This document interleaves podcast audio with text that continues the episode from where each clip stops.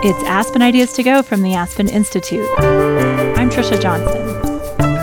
In the United States, the summer of 2023 brought record heat waves, deadly wildfires, thick smoke, severe storms, and drought. Almost by the day, the need to take action on climate change is becoming more clear and more urgent.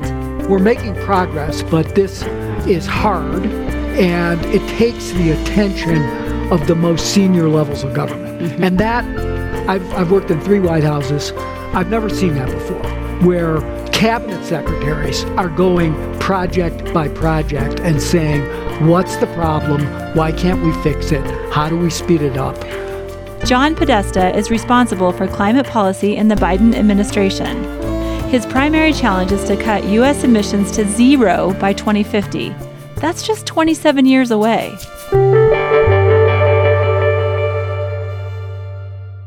Aspen Ideas to Go brings you compelling conversations presented at the Aspen Ideas Festival. To reach its ambitious emissions targets, the White House is betting on the Inflation Reduction Act, which will spur a historic investment in clean energy.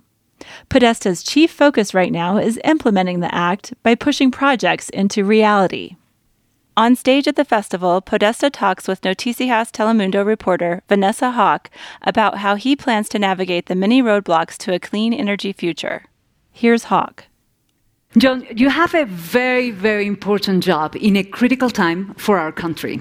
So, um, we are committed to cutting emissions by 50% in 2030 and basically going net zero by 2050. So uh, this is a, a, very, very, very big undertaking. And the Inflation Reduction Act is, is a way to, to begin this. I would like to start by asking you what will be the impact of the Inflation Reduction Act in our climate goals? Well, first of all, this is the biggest investment in clean energy, not just in the history of the United States, but in the history of the world. And uh, it's a tremendous achievement it's at the heart of an economic strategy.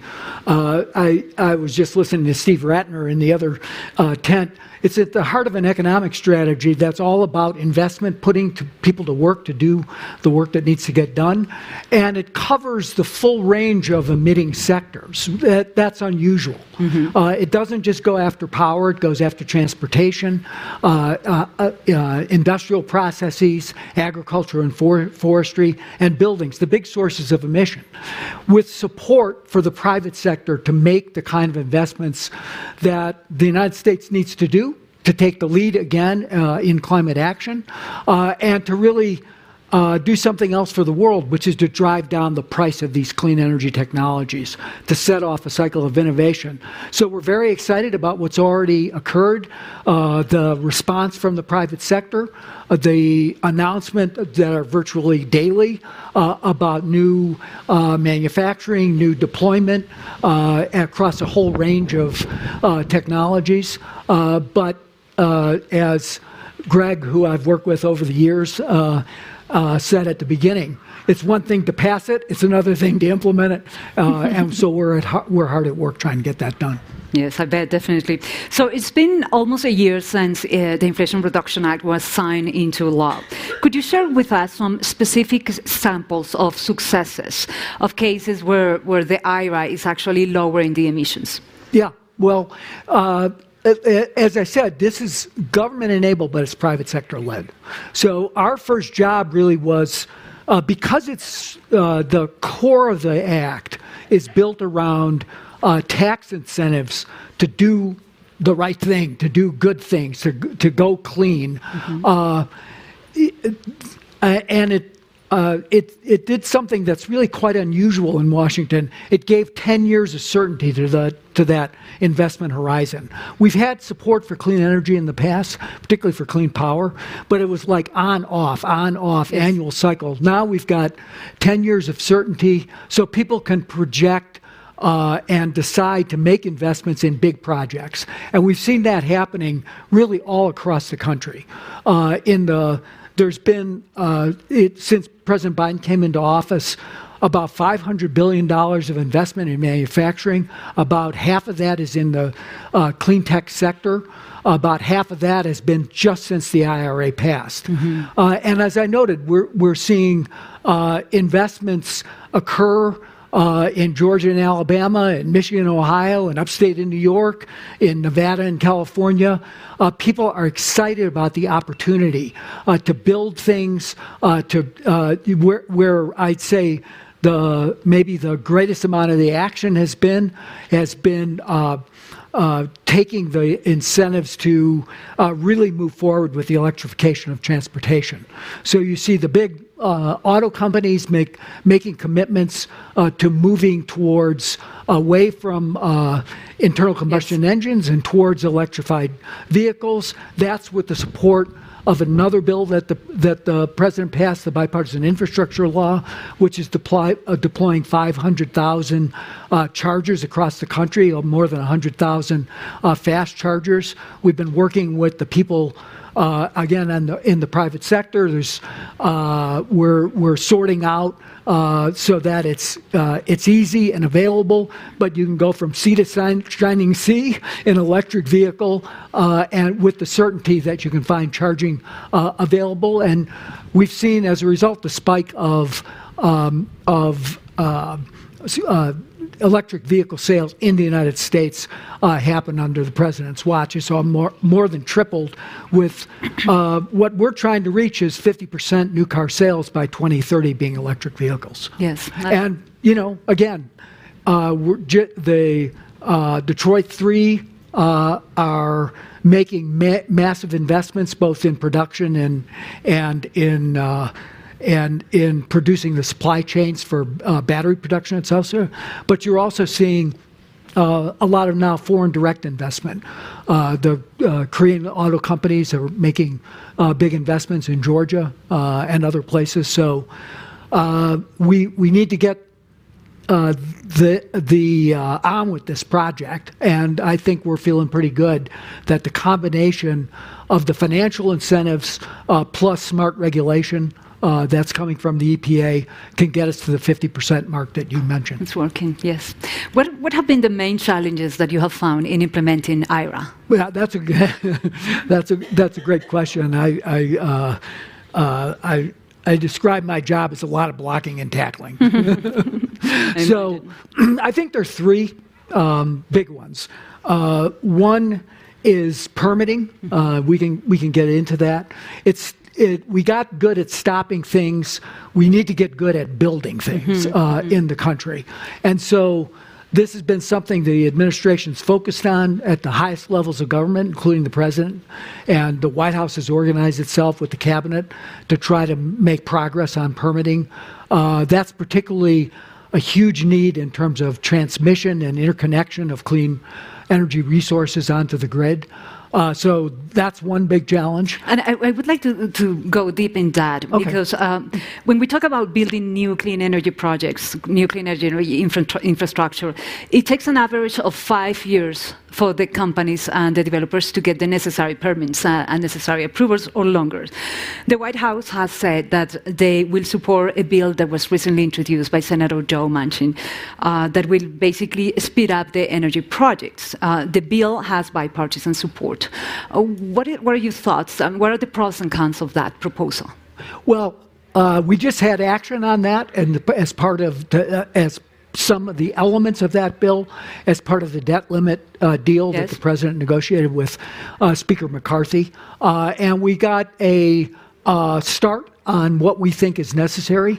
Uh, that uh, consolidated, we set some strong time limits mm-hmm. on how long it should take to do a environmental impact statement or environmental assessment. We combined and strengthen the ability to look at an overall program rather than project by project. More use of uh, and and a better process for getting input at the front end uh, from communities that are affected, which is really important yes. to let people, uh, if there are problems, work them out at the beginning. Don't work them out in litigation after the permits have been let. Um, if I could, I'll tell, tell, you one story, Vanessa. When I uh, came back to the White House. I had I had a similar role for President Obama, mm-hmm. um, and I thought I had resolved uh, a high performance uh, uh, transmission project. to bring renewable resources from the Southwest to the big markets in uh, Phoenix and Los Angeles. When I was working for President Obama, I came back right after Labor Day. President, after the bill passed, asked me to come back. I come back. First week, I'm back uh, over at the Energy Department. I sat down with Secretary Granholm, and uh, we're going to go over the transmission projects that need to be that were permit needs to be sped up. First project, the project I thought I had resolved in 2014. Yes. It's nearly 10 years later, and it's still on the board. Are you now, talking about just, the 10 West Link? We just, we just uh, finished the, the federal process for, for doing that. It's a project called SunZia that begins in New Mexico, and and, uh, and 10 West just uh, broke ground, which is going from bringing renewable resources from Wyoming uh, across into Nevada and then eventually to California. So I mean, we're making progress, but this is hard, and it takes the attention of the most senior levels of government, mm-hmm. and that I've I've worked in three White Houses. I've never seen that before where cabinet secretaries are going project by project and saying, What's the problem? Why can't we fix it? How do we speed it up? But that's what it's going to take because we need to, for example, just on the transmission front, we need to increase high performance transmission, interstate transmission in this country by 60% in the next seven years. It was taking 10, 12, 14 years to, to permit a transmission project. We have got to cut that time. We got to do it smart. Uh, you can do that through these programmatic reviews, mm-hmm. through creating transmission corridors where developers know where they can go, where they're more likely to get the permits that they need. Uh, so um, it's not fancy. it's just uh, time on task, putting enough people on it. Yes. The IRA gave us a billion dollars to put just people on the permitting mm. process, and we're doing that. So many environmentalists and clean energy leaders um, say that permitting reform is absolutely necessary in order for the implementation of many of the projects of IRA. Do you agree? That yeah, and I think we need more, and we're hoping that we get more bipartisan support. As I mentioned, we got uh, a down payment, if you will, uh, in the uh, in the debt limit bill, which will help and will speed things up to deploy more clean energy. Uh, but we really need some focused support on transmission, on interconnection, uh, and uh, and quite frankly, on community engagement. That was one of the things we asked for. We didn't get in this in this uh, authority, which was to give the communities the resources they need to participate early, uh, whether that's communities that have often borne the brunt of uh, pollution from industrial and power sector sources mm-hmm. uh, or tribal communities, et cetera. I was just out in the Pacific Northwest uh, working with uh, the four Columbia Treaty tribes in the Northwest about how we uh, uh, build more clean power to service the, those, those tribes. I mean, we got to get that. the, the only way this is going to work is to have more engagement at the front end, as I noted, and listen to people. If there's a problem, uh, often you can resolve it if you get in at the front end. You can mitigate, you can work around uh, sensitive sites, but you have to you have to do that at the front end. If you wait to the back end, you just end up in court, and you know it just uh, it just can take forever. Makes the process longer. At the same time, uh, if it's going to speed up the process for the clean energy projects, it will also speed up the process for the fossil fuel industry projects. So, how, how detrimental will be that for achieving our climate goals? Well, you know, look, I think we, we have been clear that we see the, tra- the transition to clean, renewable resources as, as fundamental. And I think that that's not going to happen tomorrow. There's going to be a transition. Uh, we're going to continue to utilize uh, fossil fuels, both oil and gas, in the you know in the in the foreseeable future. We ought to do that with the highest um, environmental standards. Uh, we're working hard to eliminate methane uh, emissions from oil and gas development, uh, but uh, we need to do that in a smart way and quite frankly, the oil and gas industry has uh, a role to play, I think. They have a lot of uh, engineering expertise, uh, they have a lot of capital, et cetera, in uh, certain technologies like green hydrogen, uh, other technologies on carbon management uh, that uh, I think they're looking at the future and saying, okay, we're moving towards a world that where energy is being uh, where the emissions are going down, where we're decarbonizing the energy system. What's our role to play? And you know, we fight with them a lot. We think you know sometimes they uh, spend more money on stock buybacks than on on uh, good investments, and we point that out when it's when it's necessary. And they fight with us when when they think we're doing something wrong. But I think it's it's critical that we make this. Con- this transition in a practical way, but there's no denying the damage that climate change is doing today. It's not in the future. You can go to Chicago today and see the smoke from those uh, Canadian fires. You could look at the uh, massive fires that were here in Colorado in December of 21, and you can, uh, whether it's hurricanes, droughts, floods, uh, sea level rise, we have got to come to grips with the fact that we need to, there's one way uh, and only one path uh, forward, and that's to decarbonize the energy system. You have said it very right. Mm, the International Energy Agency has said that no new fossil fuel infrastructure can be built if our planet wants to avoid the worst consequences of the climate crisis. But according to the Department of Land Management, this administration approved 6,787 drilling leases in the first 25 months. So that is 100 more than the previous administration. So how can you reconcile the message that you just gave us with uh, these numbers? Look, I think, as I said, we need to be uh, doing what we can, uh, and but within the a the bounds of the law, and b uh, in a way that's practical and, the and that the transition happens. One of the things that occurred that I think, uh, again, was unexpected was, uh, but demonstrates the vulnerability that the world economy has to, to uh, dependence on fossil fuels, was Russia's brutal invasion of Ukraine, uh, which threw uh, markets into turmoil. I think that the United States, States stepped up and tried to become a reliable supplier of gas uh, to, to Europe at a time of great need there. Uh, during, uh, you know, particularly during the fir- first winter, uh, and they've responded quite substantially to both uh, create, reduce their demand, uh, but also to change their sources of supply. They were way over dependent on, on Russia. We needed to respond to that. I think that we did that in a responsible way when it comes to uh, leasing uh, uh, um, properties, we're again we're to some extent constrained by the law in terms of giving permits to valid leases that were given by previous administrations.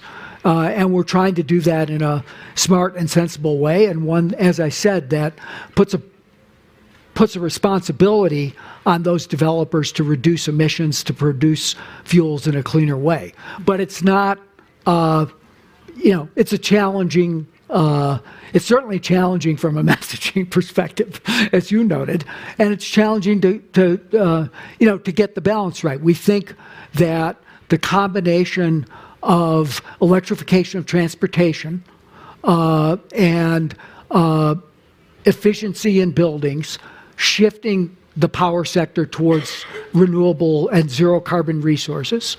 Um, I see my friend Bill Budding in in the front row. We were talking about small modular nuclear reactors. Uh, that's a technology that's coming online. There's interest in that. Uh, TVA is. Uh, I've just been in conversations with them about their deployment strategy. But getting zero carbon into the electricity system, electrifying as much as we can, getting more efficiency in both the built sector, uh, tackling industrial processes, building out green hydrogen. That's what we need to do, and we've got 27 years to do it till we need to get to net zero. That's an audacious challenge, but I think it's one we can meet. But in the meantime, we've got to balance that with keeping the economy running and and uh, Uh, and and so they're you know we're trying to make smart decisions in that regard. So um, I know that I mean without a doubt this administration have made an enormous commitment. I mean unprecedented commitment to to clean energy and to protecting our planet against climate change. But uh, but I have to ask you about the Willow project. Uh, President Biden promised when he was campaigning that he was not going to, to, to, to give new leases in federal lands. And the Will project was approved a couple of months ago, and, and as you know, it will release 9.2 million metric tons of CO2 into the atmosphere every year for 30 years. So um, after that approval came through, um, I remember I read a, an article in the New York Times that uh, talk about the impact that that had in the younger generations, uh, the, the, young people that actually voted for, for this administration, believing that uh, they were really committed and believing in those campaign promises. So, so what would be your message to them? I think my, the overall message is we're on. We, we, we have it's a well let me let me talk about Willow first and then I'll come, come to that. Uh, we didn't let the, uh, the, leases for Willow. The leases were had been let 20 years ago, uh, and the company had valid leases to develop the property. Uh, there was uh, we considered there was an environmental impact statement uh, that about whether to permit the project and go forward with it. we thought that the the company had valid right to develop the project and that we were quite vulnerable uh, to litigation and to paying huge penalties if we had stopped the project. We thought the better cha- the better strategy there, working with ConocoPhillips, was to reduce the footprint of the project. It was reduced by more than 40 percent. Protect uh, uh, 12 million acres uh, in the National Petroleum Reserve, Alaska, and withdraw the rest of the Arctic Ocean uh, President Obama had withdrawn a considerable amount of it, but we re- we withdrew the remainder of the Arctic Ocean from further leasing and drilling. That that was a, a path that balanced their legal rights with the need to kind of shrink the project. But to put the project in perspective, and you you accurately stated what the what the emission profile is. Uh, and even if you assume that none of that is substituted, like that's all additionality, if you will, the, uh, uh, and oil from other places wouldn't have been substituted for that uh, that production. That's less than one percent of the annual emission reductions from the IRA. So. I think what we need to do is make sure that people know that there is a strategy to tackle climate change, to stay on track with our primary promise, which is to cut emissions by 50%, to invest uh, in clean technology, by the way, to put young people to work doing that work. Uh, the Department of Energy just today, Se- Secretary Granholm released a report that said uh, clean energy, energy overall, and clean energy in particular, was one of the fastest growing uh, job segments uh, in the overall economy, more than 300,000 jobs created last year. Overwhelming uh, numbers of young people going into that work. Mm-hmm. Uh, there's opportunities for service in that space. And I think we need to, I think the president is committed to demonstrating uh, his commitment to both preserving uh, nature, to, uh, to conserving resources where we can, uh, to uh, being smart about how we utilize our natural resources to deal with uh, making investments in uh, resilience and sustain- sustainability. But the overall project is one in which there's no one who's been more committed uh, to tackling climate change than President Biden, and I think we got a good story to tell on that. Mm, that's that's undeniable, uh, Mr. Mr. Podesta. Um, the scientific community have been very clear. I mean, we have 30 years to make this, 27 years to make this transition, and uh, these next 10 years, this decade, is going to be critical. Do you think that we're moving fast enough? I think we're, you know, yeah, I think you got to look at that from a national perspective and from the and from the global perspective. I think, and remember, our, the previous administration pulled us out yes. of Paris, did everything it could to undermine investment in uh, critical technologies, uh, tried to zero out the uh, science budgets that were based on uh, trying to tackle climate change. So we and and uh, had a dramatic impact on the scientific workforce in yes. the federal government that we're trying to rebuild. So we started in a place where we needed to reestablish the seriousness of purpose uh, and uh, the leadership of the United States globally. And I think the president did that by making this a again a center of his economic strategy, mm-hmm. uh, by uh, making a commitment uh, which we refer to as Justice 40, that 40% of the benefits would go to committees, uh, communities that have, have been disadvantaged and borne the brunt of pollution. Uh, that's across the board, not just through the IRA and bipartisan infrastructure law investments. Uh, and setting that target that's, that we think we can meet, which is that 50% reduction target by 2030. Uh, and I think we're on track to do that. We're, it's not just coming from those investments, uh, although we get about to 40% just with the uh, passage of the IRA, maybe a little bit more. Uh, but it's going to take the full weight of the government, whether that's um, on uh, using the government as its resources to procure uh, and uh, be a sort of a leader in the in the movement, uh, whether that's buildings or transportation, et cetera, or the authorities we have under the Clean Air Act. We've set aggressive standards to decarbonize the power sector that EPA just recently uh, released that uh, uh, will will get us on track, uh, reduce emissions by 646 million metric tons. We set very strong standards for tailpipe emissions uh, for both um, uh, autos and light duty trucks, but also for heavier vehicles. Um, we're deploying and using the resources uh, in the bipartisan infrastructure law and, and the IRA uh, to ensure that that uh, cities and community groups take advantage of the uh, uh, investments that are in the bill so that they can begin, uh, particularly those communities, those mayors, those governors that want to lead the charge, have the resources uh, to be able to, uh, to, to make the kinds of investments uh, whether that's putting rooftop solar on every school in a city, which some um, uh, cities have pledged to do, or uh, retrofitting their buildings, or uh, decarbonizing their transportation fleets in those cities. We're seeing massive investment across the board, and we have very good partners. And by the way, in Washington, this is a really partisan issue.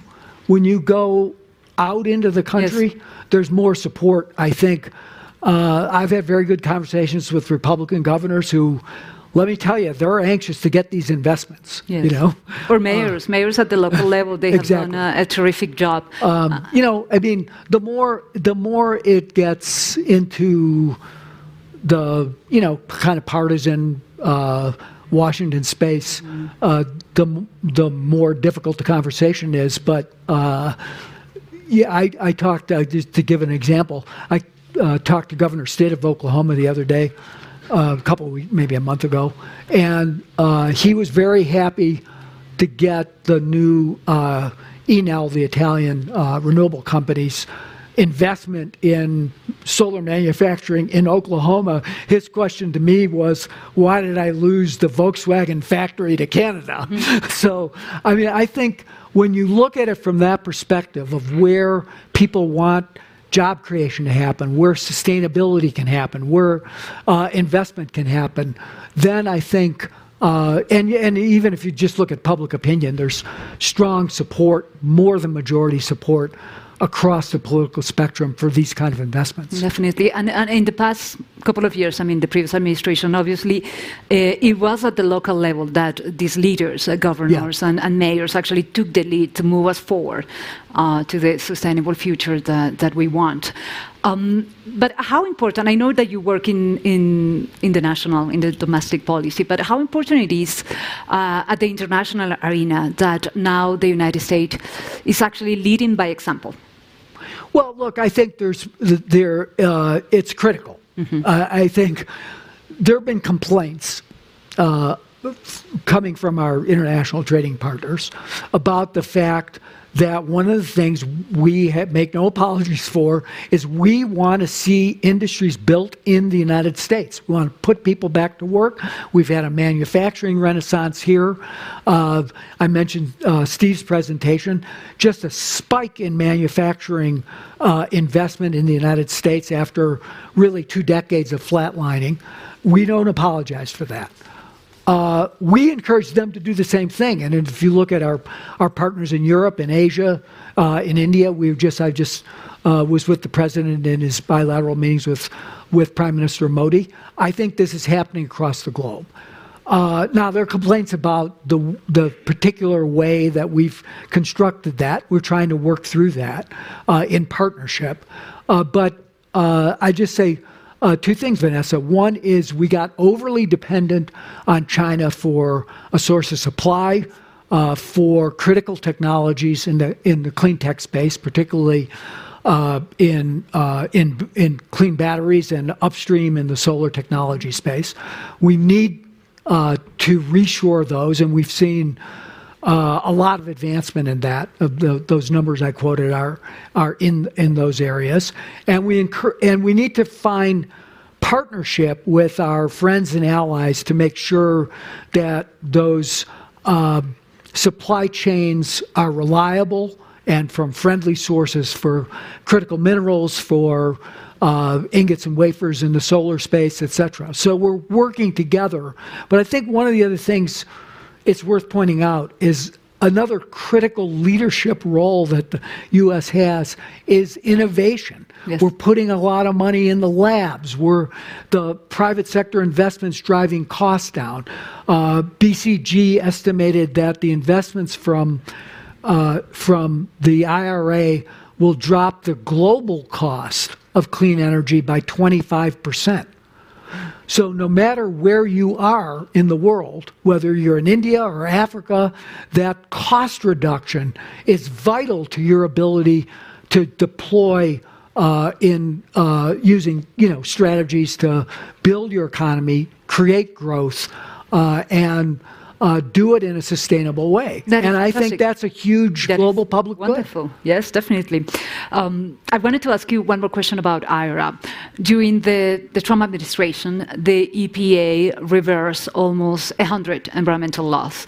And, and, of course, you know, he, he put in charge of the EPA Andrew Wheeler and Scott Pruitt. There were people that were not not really looking for the best interests of, of the mission of the agency. Uh, so that would, be, that would, be, slightly understated. I know. so at least a hundred environmental laws that were meant to protect uh, human health and the environment were reversed or revoked.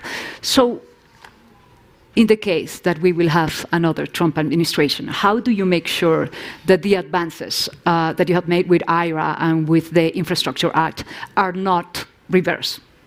Well, that's a frightening thought, but yes. let me let me try to answer a few, kind of future uh, Republican administration that does that doesn't have the same uh, uh, commitment, um, w- whether whenever that occurs.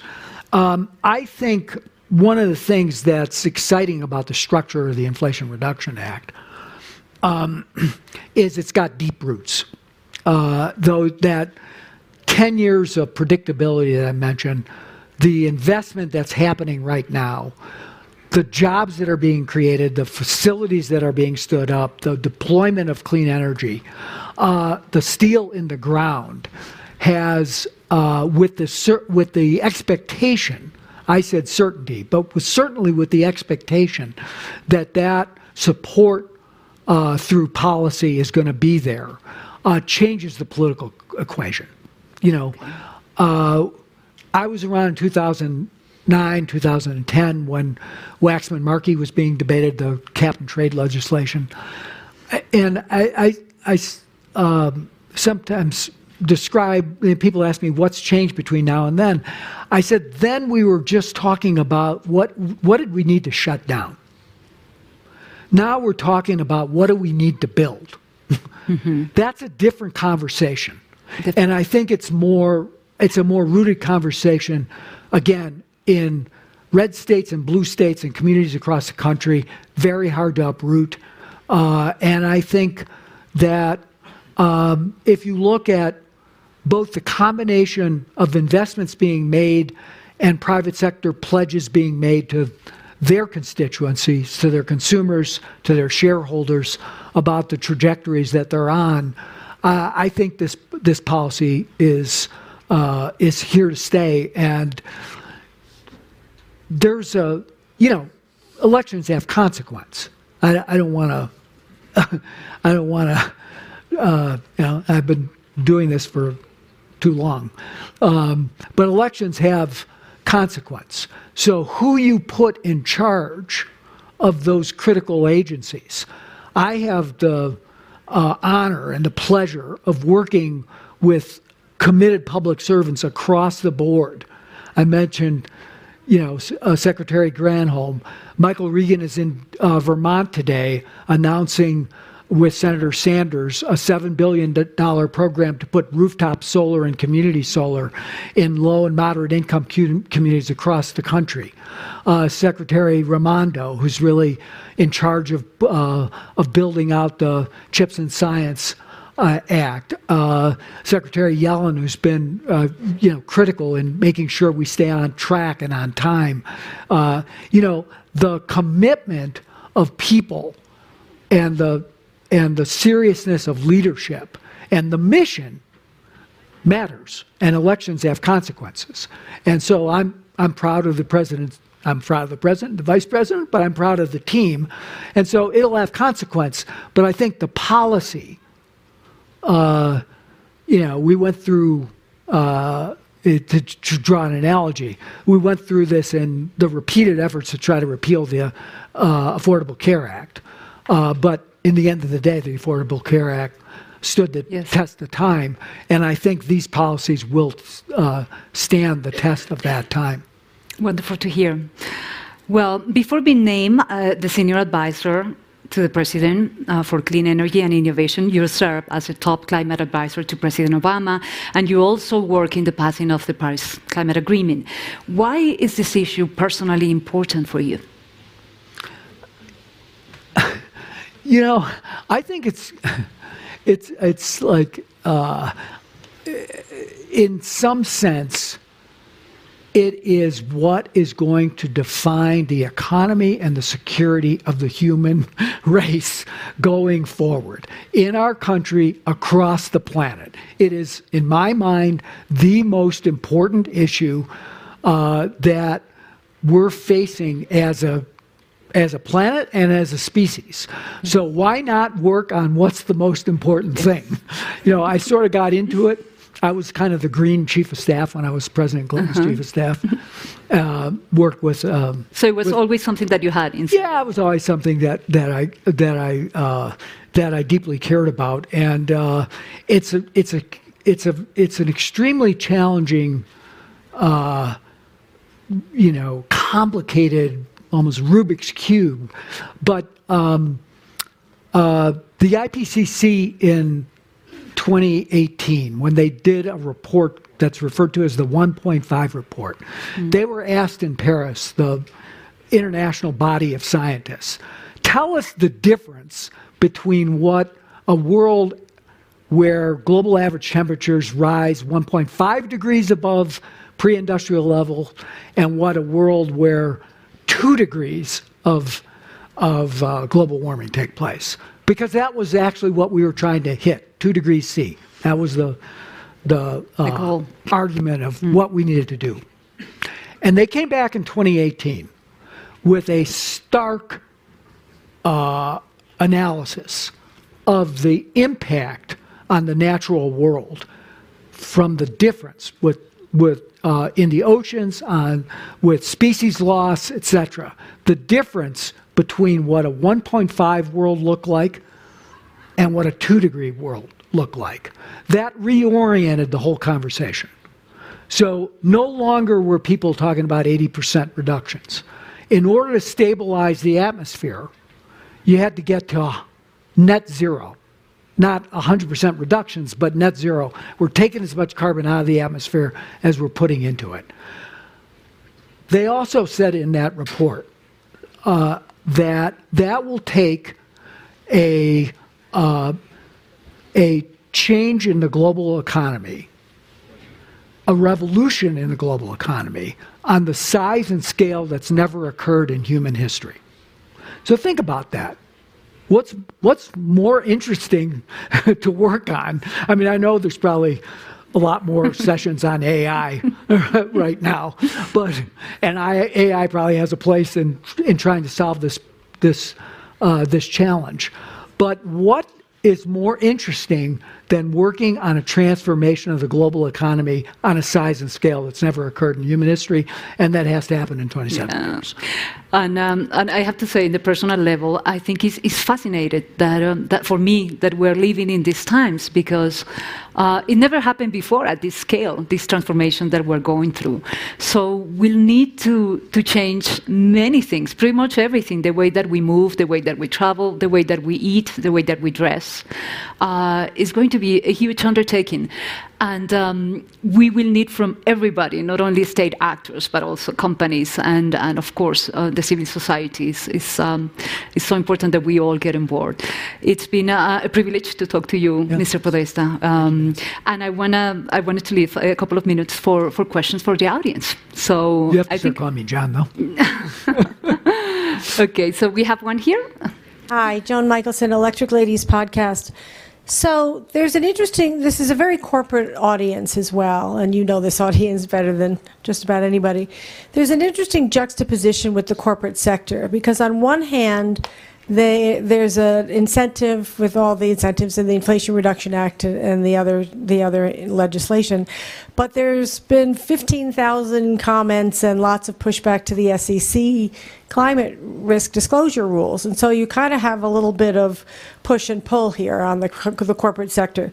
So talk about the impact that you're the response you're getting from the corporate sector um, on these initiatives and how you're managing that push and pull. And also, if you can talk about, I was in the grumpy session too. You might have heard my question about why isn't the public really understanding the impact of the of these uh, this legislation and how well the economy is doing as well. Well, thank you. Uh, that was. Uh, let, I'll start with the with the former, which is the and obviously the SEC rules, independent process, you know, is being managed by the chairman Gary Gensler, et cetera, the White House uh, is uh, has an attitude about climate risk, uh, particularly financial risk.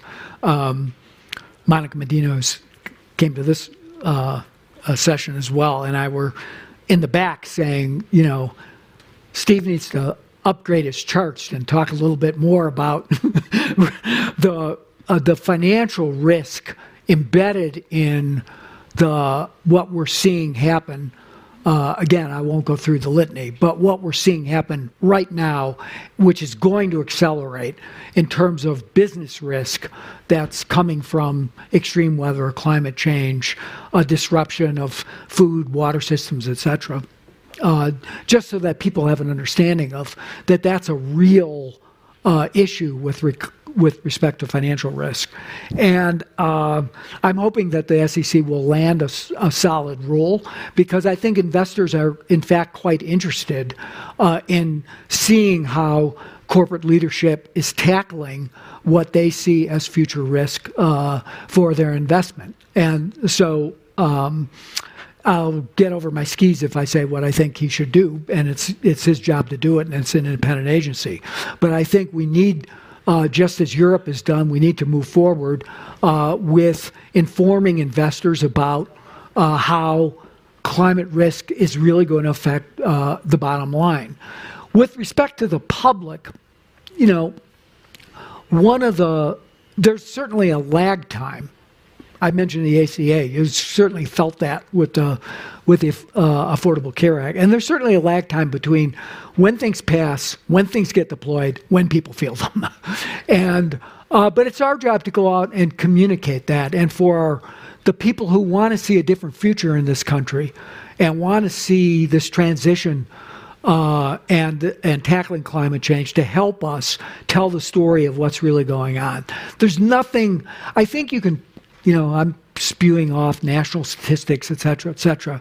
There's nothing like localizing this, and and getting really down uh, to the narrative of local stories of people going to work, doing the right thing, building the right uh, kinds of projects, that's going to, you know, ultimately uh, convince people. And so the president is in Chicago today uh, and uh, making an argument for why an investment led strategy that is built uh, around the ideas of public investment uh, combined with worker education and, and uh, mobilization and uh, more competition in the economy is going to produce stronger growth. And we've seen tremendous uh, economic success 13 million jobs in two years, U.S. Uh, economy outperforming the rest of the world in terms of uh, post COVID recovery. Um, and again, I'll, I'll, quote Steve again. Why? Because we had a different policy change. We made the right sort of investments, and we can you know, fight about uh, some of the details of that.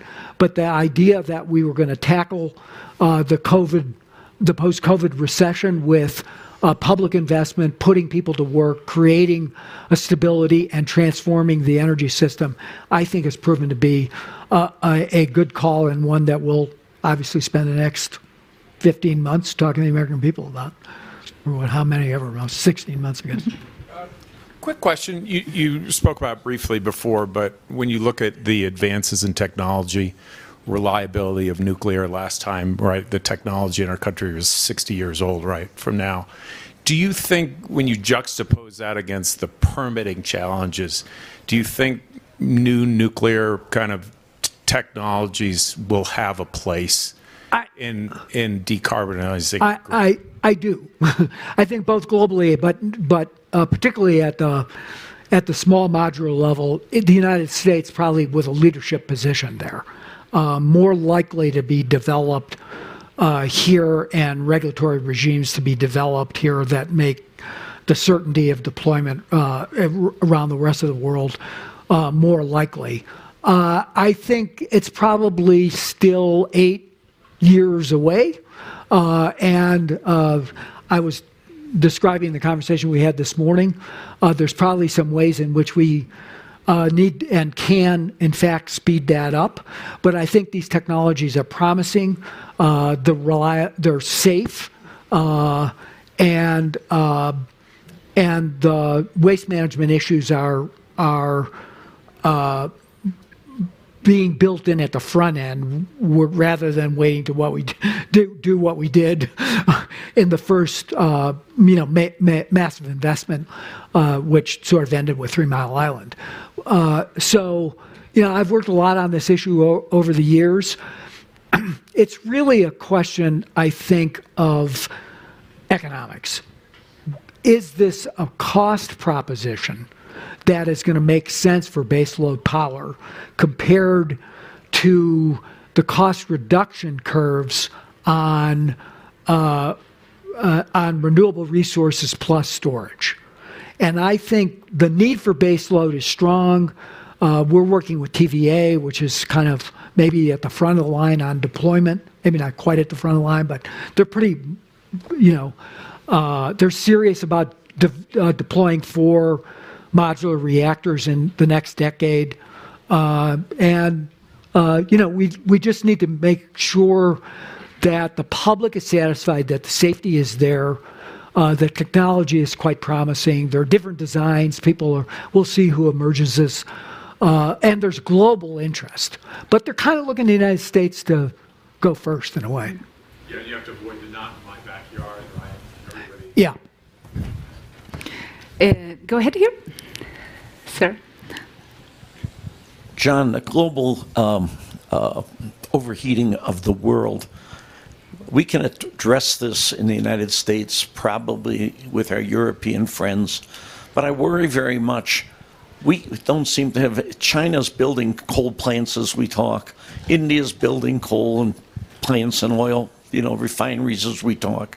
If the rest of the world isn't brought into this same thought process. Is it going to make any difference about our being able to get two percent or below? You know, look, that's the that's the uh, biggest question that uh, that sort of exists out there. It, it, but just to, to be clear, the renewable goals uh, that India set forward are huge and substantial. But they had 600 million people who, who lacked access to electricity. Hmm. So the question is what's the pace of clean and how do you begin to retire dirty? I think the Chinese um, uh, picture is cloudy and clouded. Uh, I think they, uh, back when I was working with Obama, I think their uh, commitments and plans for their renewable built out, which they accomplished, and certainly they've taken the lead in terms of electric uh, vehicles. Um, were, were very substantial, but they've continued to build out uh, and rely way too much on coal for both industrial uh, and power sector needs, and that has got to end. And so, it's not the United States that, or you know, w- whether we talk again and I admire Secretary Kerry's commitment to keep going back, and uh, Secretary Blinken was uh, was uh, just there and saw President Xi. The rest of the world has to put pressure on the Chinese to begin to change course to more reti- retire earlier. They're probably peaking in their emissions probably in the next year or two, but they have to go further faster, uh, or we're just not going to solve the problem. And and the same thing is probably true of India, but the development challenge there is a little bit different. And I think the United States has a role to play in partnering with places like India. Uh, the USAID is working with, for example, the uh, India, you know, India has a very elaborate uh, rail system to electrify their rail system.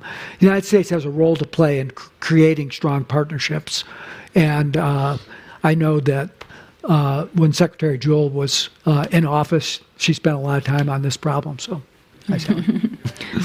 okay. Do do we have time for more questions or when? Okay. So uh, you here.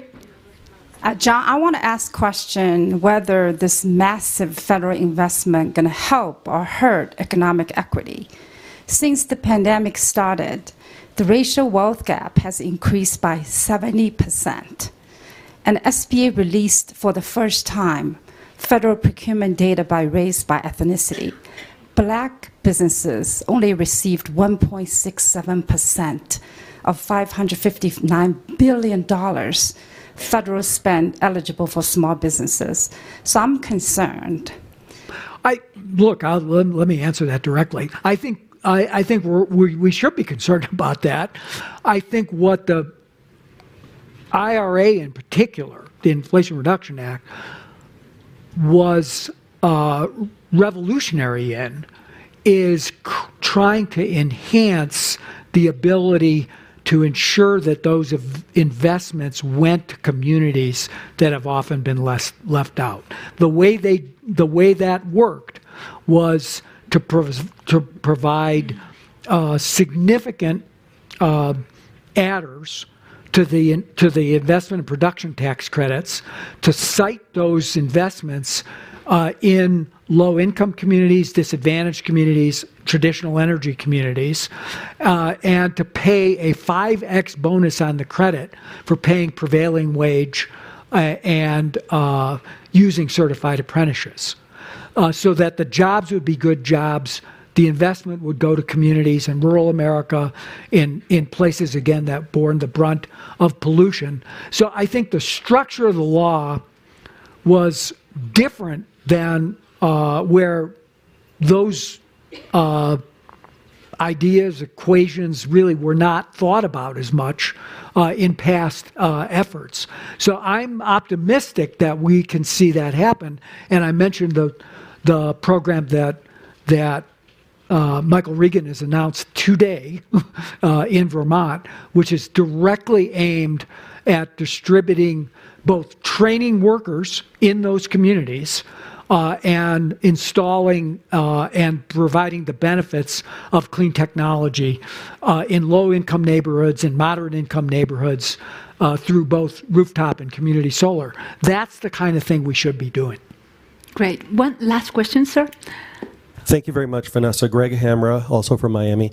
Citizens Climate Lobby. Two weeks ago, yesterday, we had 900 people on Capitol Hill lobbying for volunteer lobbyists, by the way, citizens like you and me, lobbying for a number of uh, uh, policies that you actually mentioned, Mr. Podesta, which is uh, building electrification and efficiency, permitting reform, very important. And one thing that you didn't really talk about, but uh, actually is a perfect follow up to this gentleman's question, the what about China question, which is a very important question. If the U.S. is 11% of global emissions, it almost doesn't matter what we do. And Vanessa keeps harping on this all the time, every time I see her. It makes total sense.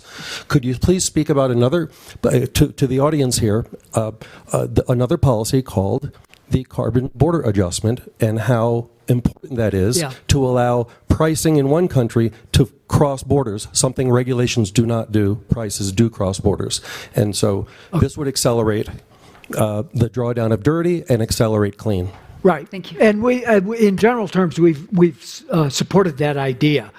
Let me get specific though, and I want to reject the premise though for that you started with, which is it doesn't matter what the U.S. ma- does. It matters a lot what the U.S. does. If the U.S. is on its back heels, then the rest of the world's not going anywhere. If the U.S. is in a leadership position, if they're driving change, then, and particularly uh, working with our allies and partners, we've reordered the world economy, then other people are going to come along uh, as well. And so it matters a lot what we do here. And I think that idea that, well, you know, China is going to do what it's going to do. China is not going to do what it's going to do if we do the right thing. They only get off the hook when we're not out there. So that's number one. Secondly, on the carbon border adjustment, um, uh, we're in, we're uh, trying in, we're in con, uh, consultation trying to work out an arrangement on uh, aluminum and steel with the European allies with a emissions based uh, standard, uh, which hopefully will resolve sometime this fall, which gives the basis of or it's it's kind of an underpinning of what a carbon border adjustment could look like. Europeans are further ahead. They're committed to, in, in essence, it's not. I, I would not call it protectionism. They're they're committed to not permitting free ridership, but uh, against their own internal sources of supply, by saying if we're going to put a burden of decarbonization on our companies, then people who are importing into our our zone have the same responsibility. I think that's an idea the United States should take up. Uh, and I think we need to harmonize. One of the things that's a little bit tricky between the U.S. and Europe is they essentially uh, have a uh, a uh, price-based emission system. We have a standards-based emission system, so it's not easy to technically uh, blend those systems. But I think the decarbonization goal is what we need to get to. And I think, again, we need to ensure that there's a level playing field for our producers in that context. So I'm glad you brought that up. Mm-hmm. Well, thank you so much. Thank you, all of you. Thank you for being here. Thank you, Mr. Podesta, for your leadership and for everything that you do.